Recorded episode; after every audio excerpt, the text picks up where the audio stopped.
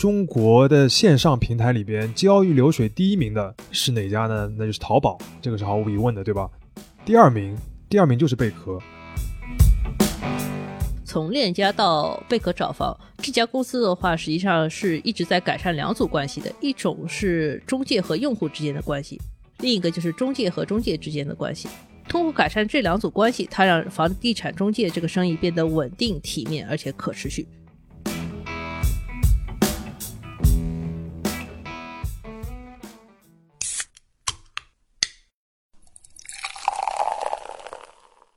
这里是商业就是这样。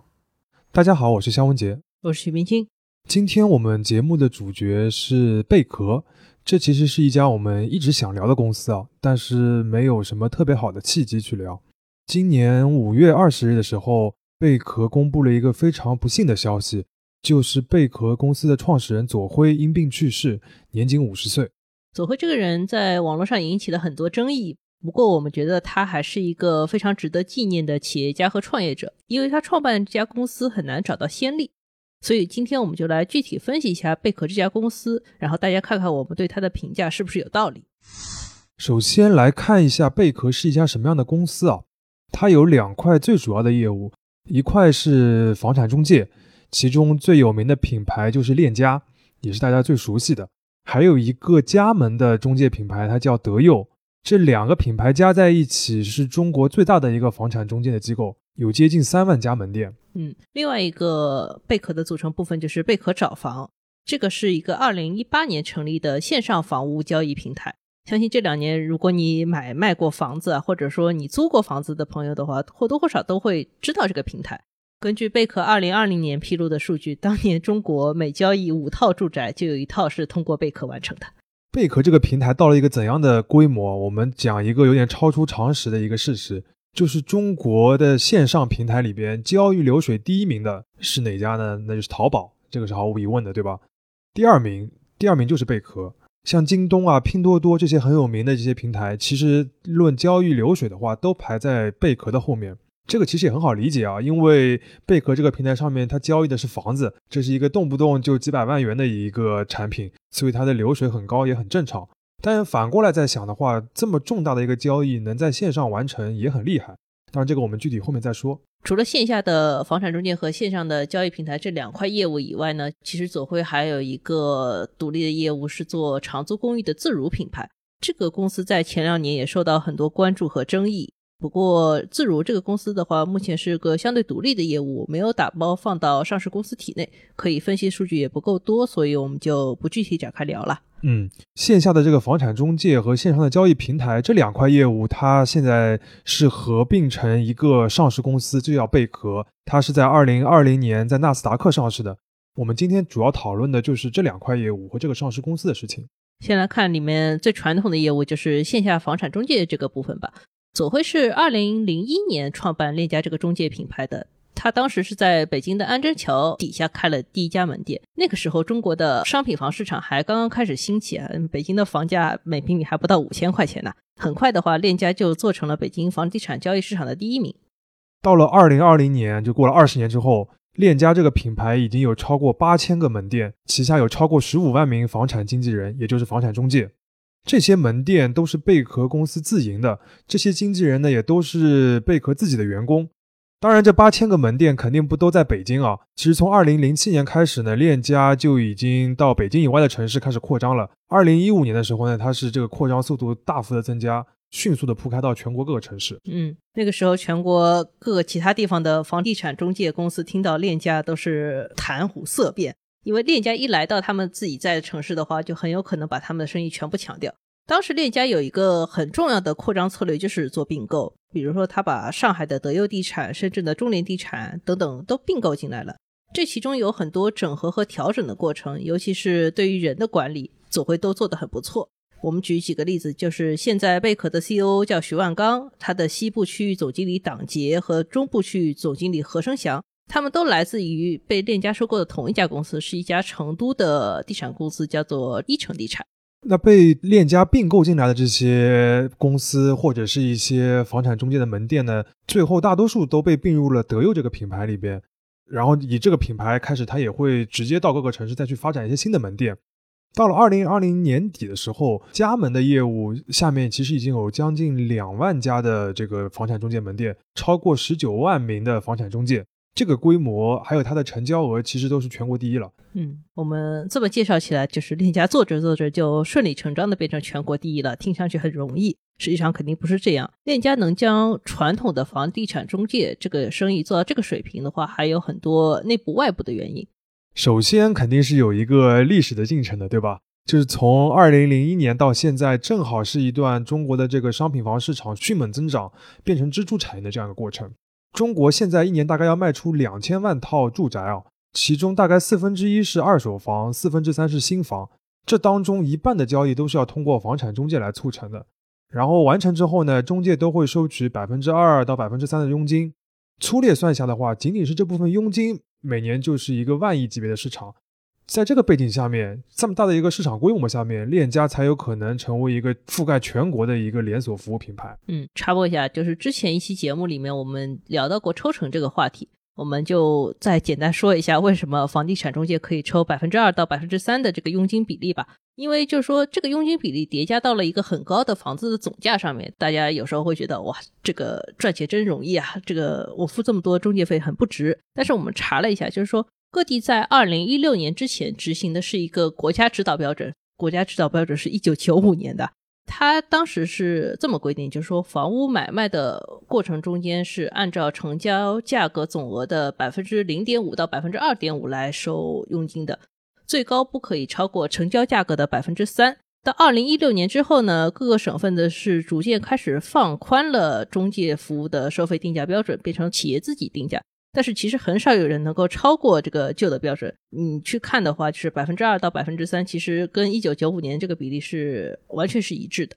其实，如果放到全球市场来说的话，这个比例也相对是比较合理的。如果你在美国或者是英国这些市场的话，当然他们卖的很多是那种 house 比较大的房子，然后中介在当中的作用会更大，它的那个佣金比例有的时候达到百分之五以上，甚至百分之六。中国这边的市场情况当然不一样，但是至少二到三这样一个比例还是属于比较正常的。我们还是说回到链家成功的原因啊，就是前面提到链家有历史对它的加成，对吧？还有另一方面就是他自己做的比较好的地方，也是他之后能够孵化出贝壳这个线上平台的一个重要基础，就是他在服务上做了很多创新。在房屋中介这个生意里边啊，链家其实这个品牌它走的是高端路线，也就是说我的服务比一般的中介要好一点，但收费更高一点。刚才我们讲百分之二到三的这一个佣金比例，那链家现在基本上是按照百分之三来收的。那其实如果乘以一个房价的话，它是要比别的中介要多收很多的服务费的。但为什么它能收这个服务费呢？就是因为它相对来说服务更好一点。那说的准确点，就是更透明，也更标准化。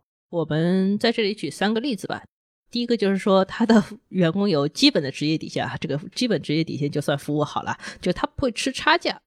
第二个就是说，链家能够展示或者提供的都是信息清晰的真实房源。而不是用那种照片看起来很诱人，实际上根本不在卖的房源来钓客户，然后再给他们推荐一些其他的房源。第三就是说，链家内部这么多的门店的话，他们不是相互竞争，而是相互合作来推荐各自合适的房源和客源。第二条，真房源这件事情非常的重要，尤其是对于二手房市场来说，我们要注意前面讲到的这个信息清晰和准确这两个定语，因为二手房呢，它是一个非标品，非常的复杂。就算是一栋楼里面同样的户型，也会有非常多不一样的地方。这个其实是对促成交易很不利的，因为你这个很难清晰的标定这一个房子这个产品到底值怎样的价格，它经常就会产生一些不信任。是不是其他行业也有这种问题啊？比如说二手车行业？对，就二手车也是一个很典型的一个非标品嘛。就我们国家至今还没有一套很可靠、很准确的数据，可以告诉你这辆车它到底开了多少年，开了多少公里，经历过怎样的维修，遇到过怎样的事故。那它的市场价大约应该是多少？就这个统一的、公平的这个数据平台其实是没有的，所以现在二手车还是一个很分散、很传统的一个销售方式。即便是前两年有一大堆的二手车平台，对吧？想要去改变这个市场，比如说瓜子啊、优信啊，但他们其实都没有解决这个信息不准确或者说是不对等带来的不信任的这个问题。链家解决这个问题的方法非常的笨啊，就是他从二零零八年开始的话，就独立做了一套自己的房源数据库，也叫楼盘词典。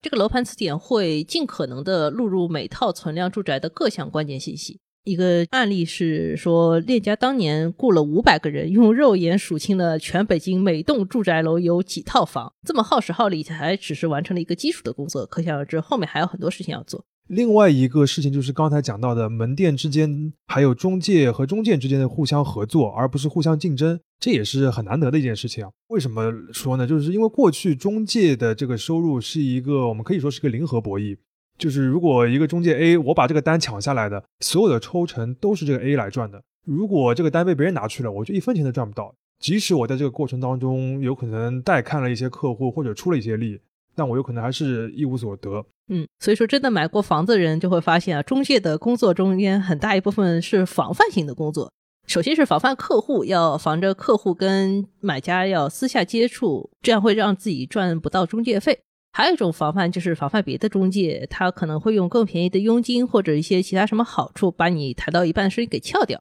如果说中介很多的工作都是在一个防范的状态下的话，那就不会是一个很好的服务体验。但是链家呢，他就改变了这样一套生意的逻辑啊，他在内部搞了一个叫经纪人协作网络 （Agents Cooperate Network），简称就是 ACN。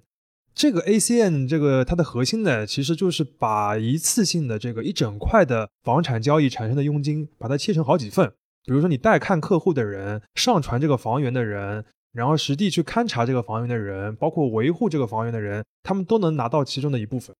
比如说，中介 A 想要卖掉这个房子，中介 B 那里有个客户正好喜欢这个小区，那么其实 A 和 B 都对这套房子最终的成交做出了贡献。那么在链家的这个体系里边，他们两个人都能够拿到一部分的佣金，他们就很和平，对吧？可以想象，要做到这件事情的话，就必须要有一套后台的操作流程和系统位置服务。就是说，每个人的每次工作、每份贡献都要在这个系统里面留档。这个就是有一个数字化的体系，而且要有很明确的流程，还要方便操作，这都是很难做的。链家呢，它确实是建立了这样一套系统和体系，但这里边还有一个很大的问题啊，就是说这个体系里边那些员工，他不是一个机器，他是人，对吧？你要确保他真的按照你这套理想的模式来走。要知道，房产中介啊，是过去十几年可以说是门槛最低，但最有可能来快钱的一个合法工作了，对吧？就是你在房市火热的时候，房价一周一涨，这个时候房产中介很难这个经得住诱惑，不去赚那些偏门走道的钱。就像我们刚才讲的，比如说去赚差价啊，或者去撬别人的单。这也是为什么我们过去经常觉得房产中介是一个水很深，然后服务不好的，然后经常就是卯着劲要骗你的这样一个行业。嗯，我们杂志的同事二零一六年就做过一个报道，当时就是北京就出现了房地产市场非常的火热，房价蹭蹭往上涨的一个状态。当时有的房产中介的话，就是凭借信息不对称，忽悠卖家以低价把房子先卖给中介自己，或者是中介的亲属，然后过一段时间再出手，马上就可以赚十几甚至上百万的。还有一种做法就是说，一个地区的房地产中介联合起来造势。把整个地区的房地产价格炒高，因为房价越高的话，同比例他们能拿到的佣金也越高。做出这些行为的人里面也有链家的员工，有的时候甚至不仅仅是个别员工的问题，而是整个门店或者整个区域的问题。一样，在二零一六年的时候，链家在上海的两个门店就被投诉，他们把两套即将要被法院查封的房子卖给消费者了。这个可以说是一个挺大的一个不合规，甚至有点欺诈的行为啊。那这两家门店的话，是被上海当地的这个执法机构取消了房地产签约的资格的。另外的一个案例呢，就是那一段时间，包括链家在内的许多房产中介，他们都会花心思去推销首付贷这类的金融产品。说穿了，就是在首付上面再加一些杠杆嘛，肯定也会形成一些不良的一些案例，也被监管打击叫停了这个服务。所以当时整个舆论对于链家这个公司的评价就是你扩张太快了，然后管理缺失，服务不是很好。这个其实就是做一个万店规模的连锁品牌要遇到的难点了，就是说你建立了理想的服务标准和服务流程，但是实际在运作的过程中很容易走样，甚至说走偏了。这个时候如果舆论再来拱一把火，可能这个公司就危险了。这种时候的话，比较虚的企业价值观和企业文化，或者说领导者的价值才能体现出来。左晖最为外人称道的就是他反复强调要做难而正确的事情。像我们前面讲到二零一六年上海那个案例的时候，左晖就是亲自到上海这边来处理的。他把涉事员工给开除了，然后呢，在媒体上面公开道歉，高额的赔付了那个受害的用户。左晖他那个时候在接受财经作家李翔的采访的时候就说过，有段时间链家做用户满意度也做得很厉害，核心办法是什么呢？就是赔赔足你就可以了。但是这样很像拼多多的做法。对，但是你房子对吧？你这一直赔肯定吃不消，而且也不能长久。所以他觉得关键的问题还是要内部的氛围、内部的做事方式要做得正。所以他在上海处理完这个危机之后呢，就开会，据说是向台下的这个区域经理啊连问三次，就是用户到底喜欢我们吗？上海的消费者真的离不开链家吗？我们第一财经杂志的助理总编辑王珊珊，她在很多年前也采访过左晖。他提到说，左晖有一个很强的能力，就是能跳出来看问题。比如说，二零零七年的时候，链家当时我们提到他已经离开了北京，选择去天津之类的外地市场发展业务。当时高管都在讨论这个决策到底是正不正确的，因为大家思路都是说，天津这个市场到底有多大，竞争对手是怎么样子的，大家是这样去分析问题的。但是左晖提出来的问题就是说，天津的用户为什么需要链家？以及链家对于天津这座城市来说，是不是一个必要的生意？这个思路按照我们现在的说法，就是用户思维，对吧？但是放在二零零七年，放在一个在中国刚刚开始野蛮生长的一个行业里边，有这样的一个思考方式和做事的方式，其实是挺不容易的。说回链家，就是我们前面提到了几个部分，链家为了提升自己的服务品质的话，其实很早就开始构建一个数字化的平台。这个数字化平台有两个部分，一个部分是前端的给消费者看的部分，就是我们提到的楼盘字典；后端的部分的话，就是来中介来用的那个所谓的经纪人合作网络 ACN。二零一四年的时候，链家搞了一个链家网，就是用这两套系统来推动交易的。这个链家网也就是后来的贝壳找房的前身。二零一八年的时候，链家网改名为贝壳了，然后它也顺势推出了手机端的 APP，后来还有小程序。一开始这个上面大多还是链家和德佑的中介啊，也就是说是自己人，这个也很可以理解嘛。如果你内部的一个系统现在拿出来公开使用了，一开始使用的肯定是自己人，对吧？但很快他就把过去的一些竞争对手接入到这个平台来了。这个贝壳找房这个平台是迅速扩大了市场占有率，现在在贝壳找房上面已经有五十多万名房产经纪人了，而且大多数都不是链家和德佑品牌的。贝壳对于这个数字的目标其实是一百万。嗯，这些。非链家、非德佑的经纪人啊，跟原来链家、德佑的经纪人在这个平台上是一视同仁的，他们也可以互相来做交易。当然，这种情况还比较少，就是说这些外部的经纪人可以跟链家自己的经纪人分享一次交易里面的佣金。他们要做的呢，就是说每次交易的过程当中呢，都要再付给贝壳一些平台服务费，这个也是贝壳找房这个平台的收入方式。这些非链家的中介加入贝壳这个平台后面呢，收入大多数都是提升的。贝壳自己也很喜欢讲这个数据啊，他披露的这个数据就显示，外部的这些中介或者说第三方的这些中介，每个人平均的佣金收入是从二零一八年的大约两万多元提升到二零二零年的八万多元。这个当中当然有很多别的因素啊，但是可以看得到，贝壳这个平台是能够让原本的竞争对手多赚钱的。也就是说，链家成功的让他的对手接受了他自己的做事方式。我们这里稍微总结一下，就是说，从链家到贝壳找房这家公司的话，实际上是一直在改善两组关系的，一种是中介和用户之间的关系，另一个就是中介和中介之间的关系。通过改善这两组关系，它让房地产中介这个生意变得稳定、体面而且可持续。我们节目开头的时候就是说，贝壳这家公司很难找到先例，对吧？那其实原因就在这边。你可以找到一个传统服务业里边的连锁冠军，你也可以找到一个改变传统行业的互联网平台，但他们往往是两个公司，对吧？或者两个没有关系的，后者往往都是一个局外人，一个什么互联网的创业者来做的。但贝壳做到了什么事情呢？就是他自己是这个传统行业的冠军了，但是他能从自己的已有的传统业务里边孵化出一个改变行业的平台。嗯，我们稍微夸张的做两个类比啊，就是一个是相当于说苹果做出了 iOS 操作系统以后，让三星和小米的所有手机都用上了这个操作系统，或者说就是说沃尔玛它建立了美国最大的电商平台亚马逊，而且让 Costco 也能在亚马逊上做生意。这个都是很难做的事情。在贝壳找房之前啊，其实也有很多的那些互联网公司创业者想要做房产交易的平台，对吧？来颠覆这个传统的，然后比较野蛮的生意。比如说早期很火的搜房网，它其实有点类似于一个房产交易的百度，就你能在上面看到很多房产的信息。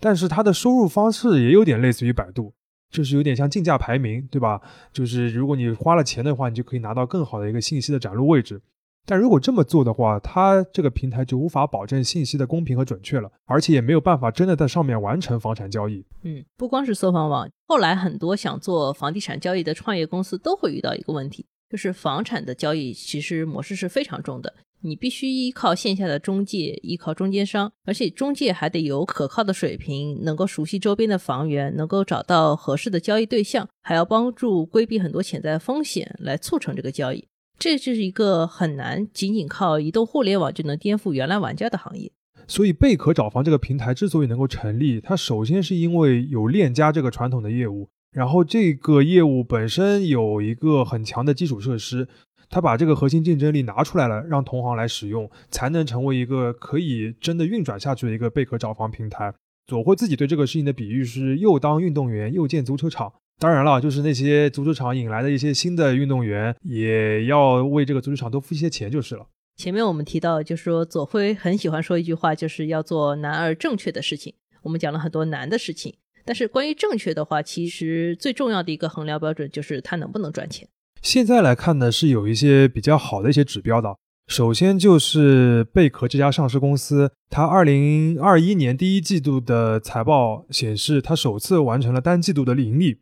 这个盈利的方式，或者说这个趋势也很简单、很明确，就是它每部分的业务都增长了，而且这个毛利率呢也稳步的提升，然后它就逐渐的从过去的有一些亏损做到盈利了。这里边我们也不具体的面面俱到的去分析它每个部分的业务了，就举一个例子，就是它新房的交易。嗯，前面我们提到链家或者中介都是在说，其实它是二手房的业务。现在贝壳平台上面成交更多的其实变成了新房，也就是说，原来开发商造一个新楼盘，过去都是靠做售楼处啊，或者靠代理公司来卖房子的。但是现在来说，房子没有那么容易卖了，需要开发商主动来找客户。贝壳这个渠道上面就能找到更多有效的客户，而且对贝壳来说的话，给新房做这些楼盘字典的成本是低的，它的交易佣金还能比二手房更高一点，是一个很不错的生意。这当中也有一个很重要的背景啊，就是我们经常讲的“房住不炒”。也就是说，现在除了很少的一些特大城市的部分区域里边，那些楼盘是非常的火热的，不愁卖。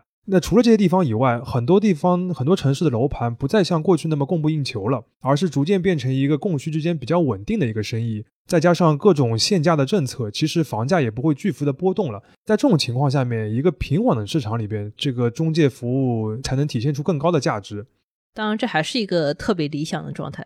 左晖在贝壳招股书里面就对投资者说了，在中国很多行业都有三件事情同时在发生。一是行业非常复杂，而且基础很差，效率很低；第二就是从业者和消费者的体验都不是很好；第三就是整个行业有着巨大的市场规模和增长速度。贝壳的目标就是从根本上改造和改善一个传统的、困难的和费力的行业。根据我们前面讲到的整个过程来看，贝壳至少是部分做到了这件事情。它确实在一个很重要、规模很大的行业里边做到了第一，并且利用新技术重新改变了行业的规则。从整体水平来说，肯定是提升了嘛，对吧？但是它还是有很长的路要走的。嗯，我们可以看到贝壳目前还在做一些很基础的改善工作。比如说，在有条件的一些城市市场的话，他在提升招聘经纪人的门槛，想让更多的本科生来做房地产中介，尽量让一个房地产中介的工作年限能够变长。另外的话，他希望一个房地产中介的门店能够成为社区的一部分，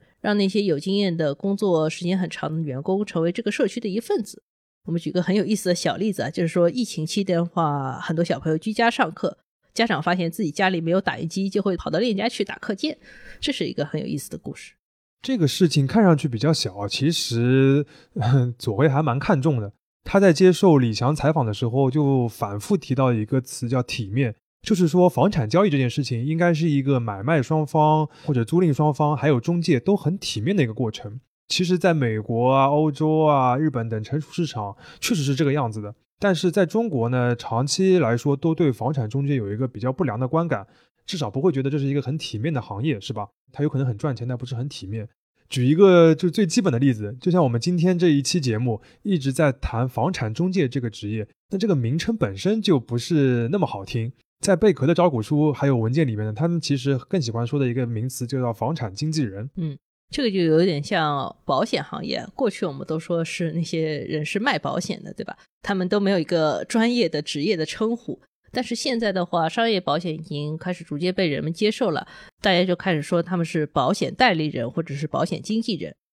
左晖在做房地产之前呢，他其实就是卖保险的。所以说，如果哪天房产经纪人也能够取代房产中介这个名字的话，那么贝壳这个公司的目标可能就算是达成了吧。当然，我们还是要强调啊，就是要达到这个理想化的状态，不管是对于贝壳也好，还是对于中国的这个房地产交易也好，还要走很长的一段路。这个过程当中，有可能还会出现像二零一六年那种集中出现各种不良新闻的，然后走偏的这个案例。但如果到那个时候的话，贝壳这家公司已经没有左晖这一个领导人能去现场救火，或者是对区域经理进行灵魂拷问了。好在贝壳过去几年都在强调组织的稳定和自我成长。左晖本人其实已经不负责具体的业务了，而是更多关注战略，还有像高端公寓这样的一些新兴业务。具体的一些公司的发展，比如说贝壳平台也好，链家的这个品牌也好，都交给了管理层来负责。而这些高管都在贝壳很长时间了。从这个角度看，左晖对这家公司最后的贡献，就是确保他离开了之后，贝壳也能继续前进。嗯。在一个比较复杂的市场里面，想要实现理想化的目标，就更加需要长期坚持，并且持续去克服各种挑战。商业就是这样。感谢收听这一期的《商业就是这样》。你可以在苹果播客、小宇宙、喜马拉雅、网易云音乐、QQ 音乐等平台收听我们的节目。微信公众号“第一财经 eMagazine” 也会推送每期节目的内容。如果喜欢我们，欢迎你在苹果播客等平台给我们五星好评。也期待你在公众号或各个平台与我们交流，分享你感兴趣的话题，我们会尽量回复每一条留言。下期见。